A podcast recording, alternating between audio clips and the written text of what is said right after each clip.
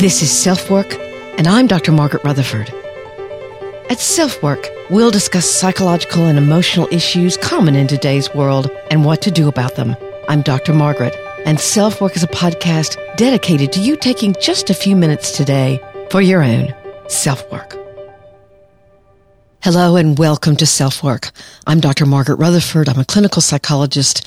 I've lived and worked in Fayetteville, Arkansas for almost 30 years, and I started Self Work five years ago in order to extend the walls of my practice to those of you who might already be very interested in psychological emotional issues. Maybe you're in therapy as well, but would enjoy another perspective to the group of you who might just have been diagnosed with something and you're looking for answers or you're having a relationship issue that you just can't seem to settle or find a way through, but also to a third group of you. To those of you who might sit around and tell your friends, ah, oh, that therapy stuff, that's for the birds. I'd never do it. But you're curious enough or sadly unhappy enough to want to listen to self work. So welcome to all of you. Here's our last second time around until we're back in the saddle in a few days. And my team and I are so looking forward to what's ahead in 2022. We've got some big plans. But in this episode, we talk about what is a trauma bond? How does it form? Why is it important for that particular dynamic to have its own label?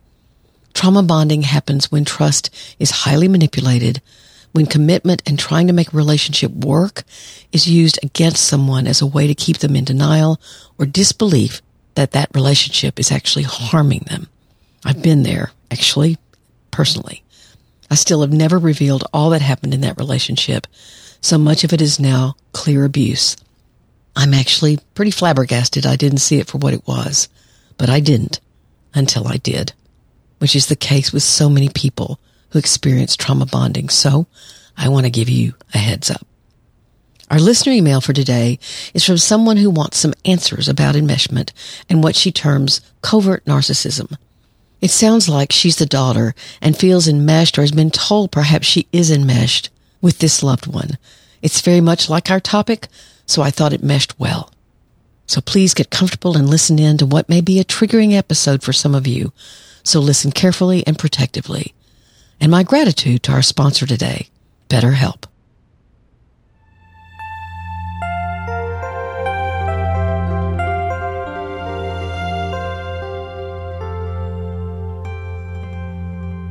I started out this week thinking about writing about trust. I was probably talking about it in a session, which is where I get a lot of ideas for podcast episodes. Trust obviously has to be earned, or actually maybe not so obviously. Perhaps many of us, when we love someone or are caught up in feelings of incredible excitement and lust love, as I call it, maybe we hand our trust to our new love interest and they haven't done anything to deserve it at all. In fact, sometimes it's just the opposite. They've done things that you discount or ignore or are told that's not what they meant to say or do, and yet you go along. To me, trust in very simple terms. Trust in a relationship happens when you believe and are shown regularly that someone keeps you in their mind when they're making a decision. Whether it's your child, your friend, your parent, or your partner, you believe and again have evidence that when they're at the store, they think of you because they pick up your favorite type of cereal. When someone is coming on to them at a party, if it's your partner, they don't flirt back and even stop that kind of thing in its tracks. They don't lie to you. They are where they say they're going to be, at least as much as humanly possible. It's naive to believe, and perhaps I'm a bit cynical after being a therapist for years, that others don't have to earn your trust. But I know it happens all the time. Trust is handed out like it's free candy at Halloween, all in the name of love. When you fall in love, you forget, or perhaps you never knew, about the need for proof. That part is skipped, where the earning or the showing begins. Earning your trust, showing that they're trustworthy. Maybe that's even a new idea for many of you. Now that leads me to the topic of trauma bonding, but before we get there, here's a message from BetterHelp with a very special offer for you.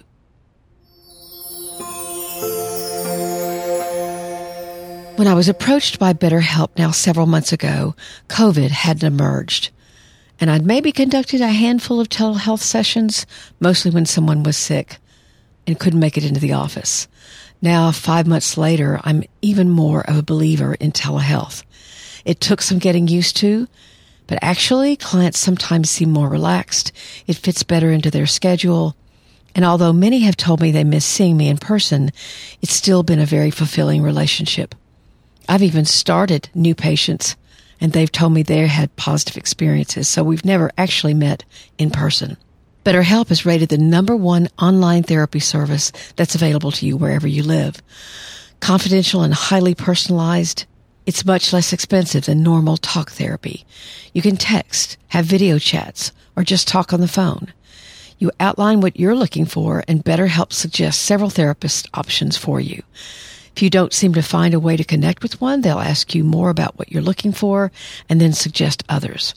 I, of course, tried it out before I was going to recommend it to you, and the two therapists I had sessions with listened well and made great suggestions for me, and one said, actually, I might make myself. I talked about my own panic disorder and a very scary situation I'd been through, and they were caring and thoughtful and I was amazed at how easy it was to get in touch with them to make time changes, for example.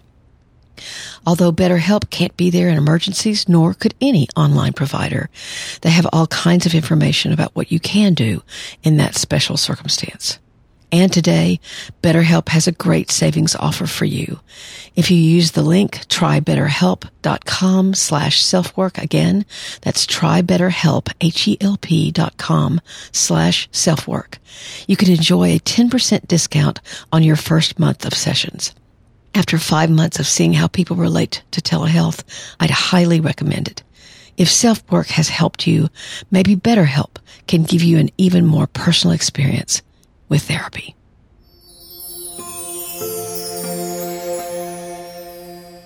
When I realized all of this about trust, that too many people forget the showing or proving part, that's when the topic of trauma bonds came to mind. For certainly, trauma bonds occur when you enter a relationship and from the very beginning, your trust is manipulated. I don't quote Wikipedia very often in these episodes, but I thought their paragraph on trauma bonding was very clear and succinct. So here's the first part of that paragraph.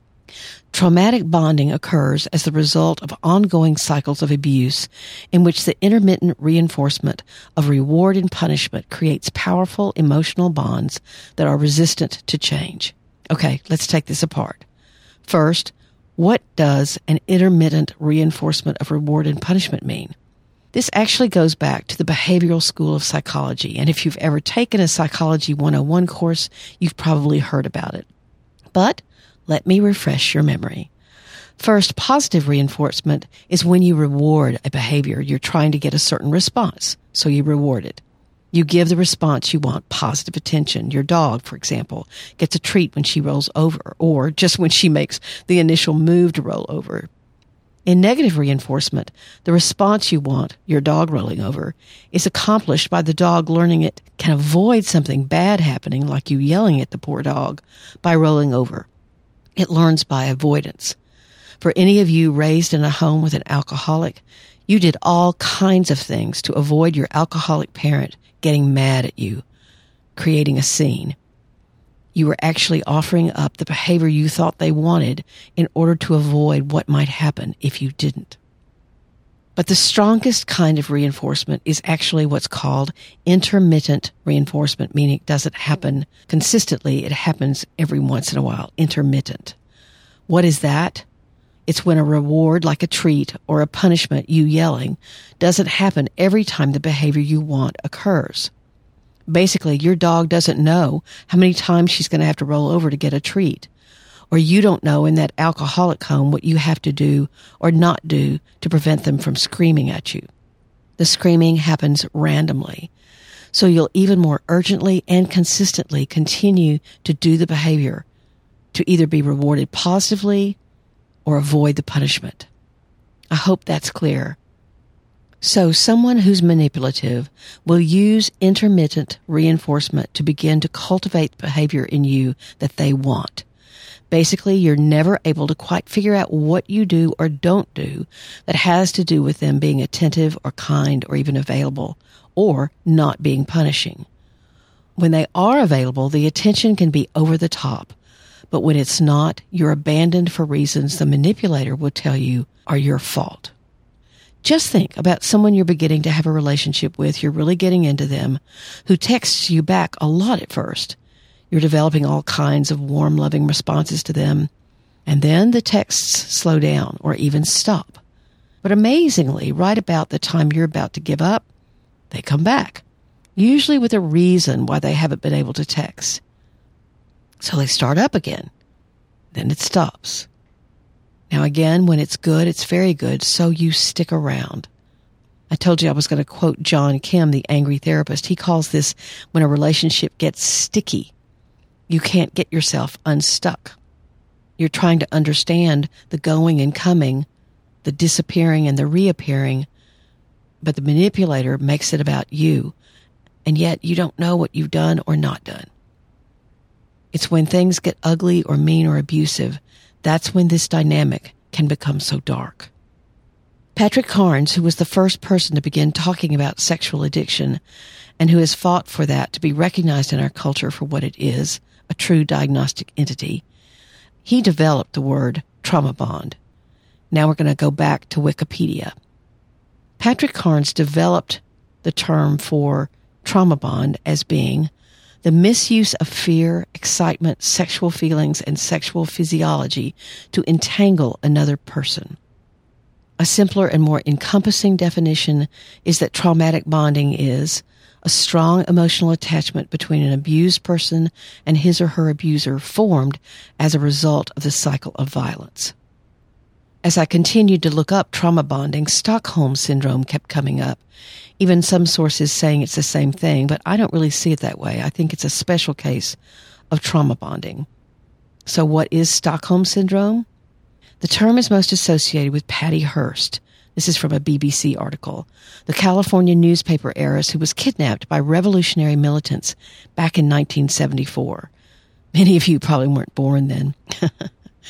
She appeared to develop sympathy with her captors and joined them in a robbery. I remember the famous picture of her with a gun. She was eventually caught and received a prison sentence. But her defense lawyer claimed that the 19 year old had been brainwashed and was suffering from Stockholm Syndrome, a term that had been recently coined to explain the apparently irrational, positive, or even loyal or protective, even grateful feelings of some captives for their captors. Later in that article, it also stressed that captors also can develop feelings for their captives, and yet they blame getting to know them personally for bad things happening. You can begin to hear this stickiness, as John Kim says. I should also point out that Stockholm Syndrome is very rare, but it does happen. So let's stop for a second and try to figure out how you know if you're in a trauma bond. Here's what John Kim had to say in his article. It's very well put. The link will be in the show notes. The reward and punishment dynamic, and here he's talking about that intermittent reinforcement, trains us to want, desire, and fix the relationship. Partly because we tie our worth to the love we get. So if we don't get love, we believe we are worthless. When we get love, we believe we are worth more. And since we all want to feel worthy, we wait, we fix, we make excuses, negotiate, compromise, put our needs aside and change our behavior to get that love. Because then it means we have more worth or value. Especially if we've been conditioned this way from our childhood. That's a whole nother layer, but it adds fuel to this repetition of the cycle. And the longer we are in this cycle, the stronger the bond. And now he makes a really good point and one I hear all the time. This bond then can be mistaken for chemistry or sexual attraction. He continues, that's why for many, the only thing that changes in our relationship is faces. We keep falling into the same type of dysfunctional relationship because inconsistent, conditional, and chaotic love generates that strong bond we're used to and it draws us in. And we sadly define this pull as chemistry. That's what Pat Carnes was talking about as well. Let me repeat his definition the misuse of fear, excitement, sexual feelings, and sexual physiology to entangle another person. Entangle is such a fascinating word. It's not to connect with you. It's not to honor you. It's to entangle you. How many times as a therapist have I heard someone say, they just don't do it for me, or I'm not into him or her. often before they ever give that someone else a chance. I remember a woman I worked with who asked me why she was always attracting extremely wealthy, narcissistic men, and she did over and over. I'd watched her very painfully go from getting swept off her feet. The sex was great. There were gifts and trips. But then she was highly manipulated and eventually abandoned. First, I asked her where she was meeting them, and she answered some bar in town with $17 drinks. We laughed together, and she realized she might as well go to the Mexican place a couple of doors down and order a beer and see who she met. But then we got down to much more serious matters. She actually had deep insecurity about caring for herself and her children. She thought she wasn't smart. Actually, her first very narcissistic husband had told her that. She had no tangible evidence. In fact, had held down a very good job for years. She thought she needed that kind of financial backing and was willing to put up with just about anything to get it. She'd say she'd meet some perfectly nice man, but they just didn't have it. The it was her own need and insecurity screaming at her, but she interpreted it as attraction hopefully you can hear the almost magnetic like quality of these relationships where the person who is getting manipulated is drawn in because of their own need to feel worthy and valuable. So, what do you do about it? First, you have to see it. And it may seem easy to see, but it's not. I said in the intro this had happened to me, and it did. It wasn't until I was in an environment, which was grad school, where my own competence was acknowledged and nourished, that I finally began to see it. Before then, I had blatantly lied to my family about my partner's attentiveness. I was desperately trying to hide my marriage's problems and painted to the world that all was well. But my eyes were becoming more clear. I saw, finally, what I didn't want to see. That included seeing my own actions, by the way, not just his. My desperation, my clinging, my need, my fear and anger, my denial, my part in the relationship seductiveness and what that meant to me, my own problems with esteem. It was more than sticky. At times it felt like superglue and that I'd remain obsessive about the relationship. I finally let really nice be more important than exciting. I allowed kindness to make a difference. I absorbed and hopefully gave a kind of love that was more mature, not as sticky Still very exciting, but in a different way. But the most important change was in the way I saw myself, that I was worth being loved well, and knowing I had the capacity to love well back. So, the hard part, but the very vital part, is recognizing a trauma bond for what it is. You have to work very hard on creating a new pattern of choices in yourself and then see where that leaves you. Maybe your partner will come along with you Maybe both of you could work to change this very damaging dynamic. But please don't allow their inability or unwillingness to change stop you. It's too important. You're too important.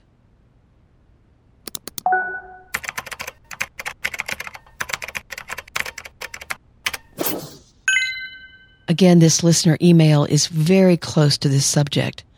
So let's hear what she's talking about.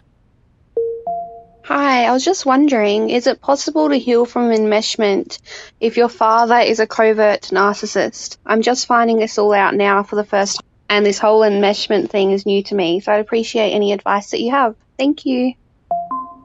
This listener is asking about what's termed covert narcissism. So first, what is that? Here are some basic traits from an article in Very Well Mind. Remember, narcissism, like anything else, is on a spectrum. And of course, you have to remember trauma bonds are often with people with narcissistic features. I don't think I said that before.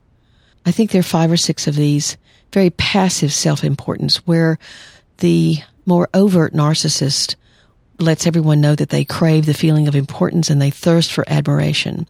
The covert narcissist is the same, but it can look very different around them.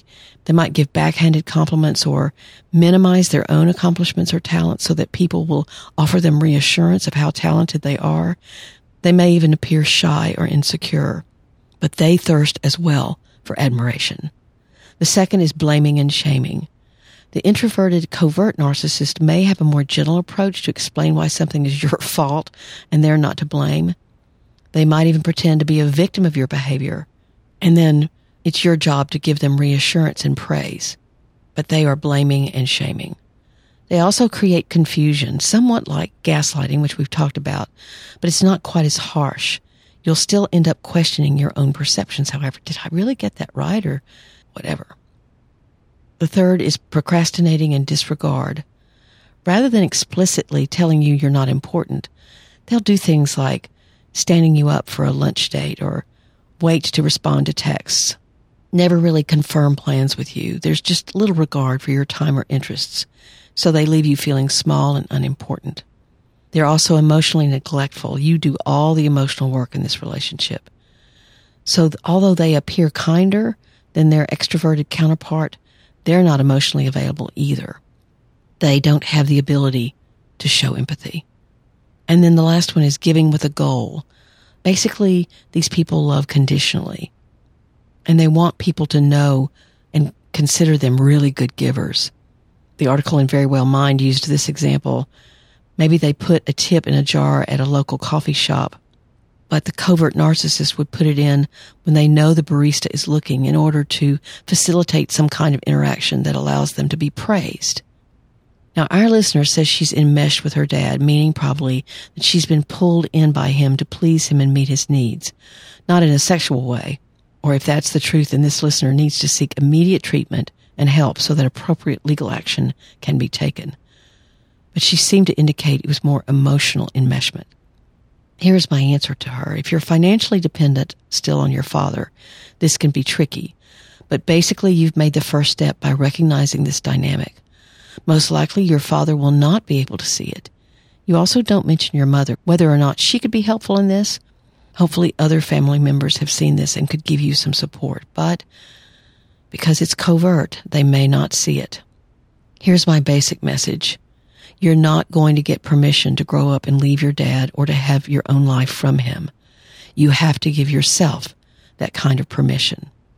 I'd invest in the book The Emotional Incest Syndrome by Pat Love. It's the best book I know that covers how to set boundaries with someone who needs you to be there for them. But again, you're not going to get permission. And because they're covertly narcissistic, they again will try to create confusion. They'll blame you. They'll talk about abandonment, not perhaps in anger, but in pity. But still, they will have very little empathy with you or what pain this dynamic has caused in you. Good luck to you.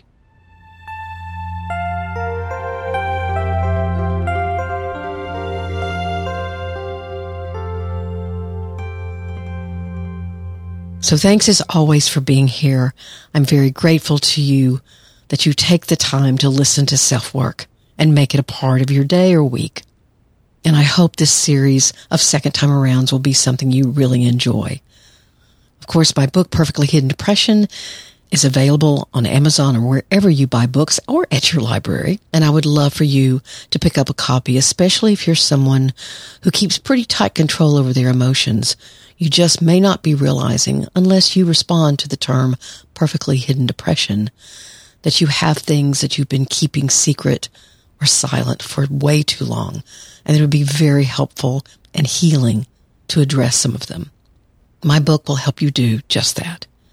And of course, to any and all of you who've left ratings and reviews or I would think about leaving a rating or review on Amazon for Perfectly Hidden Depression, I would so appreciate it. As well, for self work anywhere you listen, especially on Spotify or Apple Podcasts. They're by far the larger of the listening platforms, but all of them are important.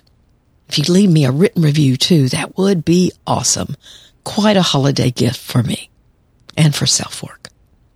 There are many ways to reach out to me. My website is drmargaretrutherford.com and you can subscribe there and you'll get a weekly newsletter with my blog post, my podcast, and any bonus episodes or things I'm going to do or be involved in.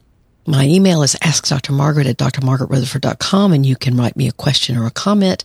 You can also leave me a comment or a voicemail on SpeakPipe, which is found in your show notes, but also on my website. I have a Facebook closed group at facebook.com slash group slash self-work. And last but not least, I have a new interactive podcast using the iPhone Fireside app. It's called Self-Work Chat, and it's where you and I can actually talk. So if you go to firesidechat.com slash Margaret Rutherford, again, firesidechat.com slash Margaret Rutherford and request access to Fireside, hopefully you can join me there sooner rather than later. I'm so grateful again you are here and are here every week. Tell your friends. that would be fantastic.